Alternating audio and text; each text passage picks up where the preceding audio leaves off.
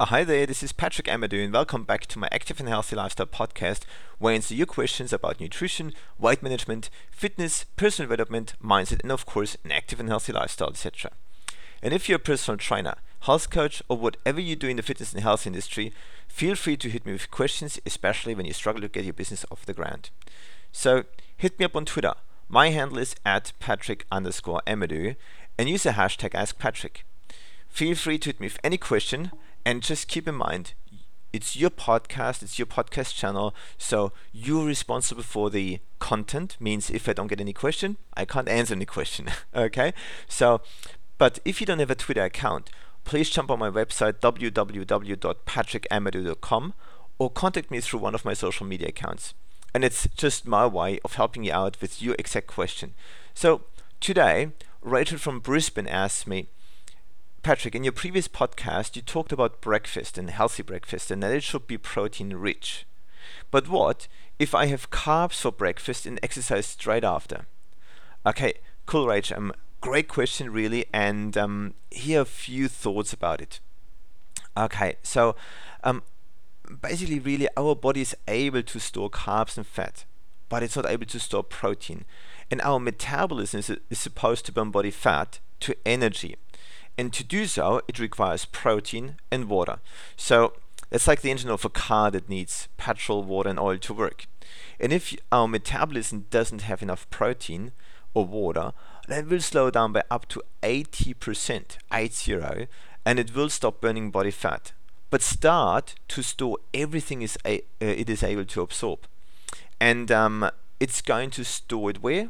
Exactly in body fat. So on the other side, it's still required to produce energy. Otherwise, you would drop in dead.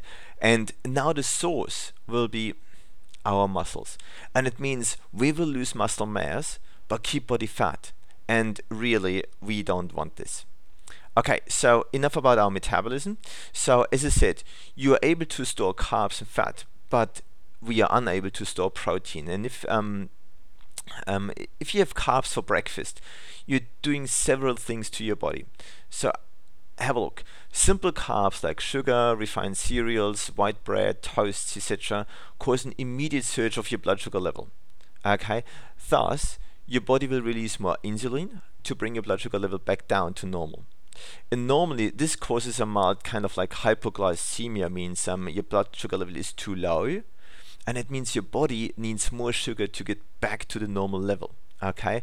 And at this point i would actually like to invite you um, uh, to listen to my podcast about a healthy breakfast okay? Because i explained that mechanism uh, in this podcast.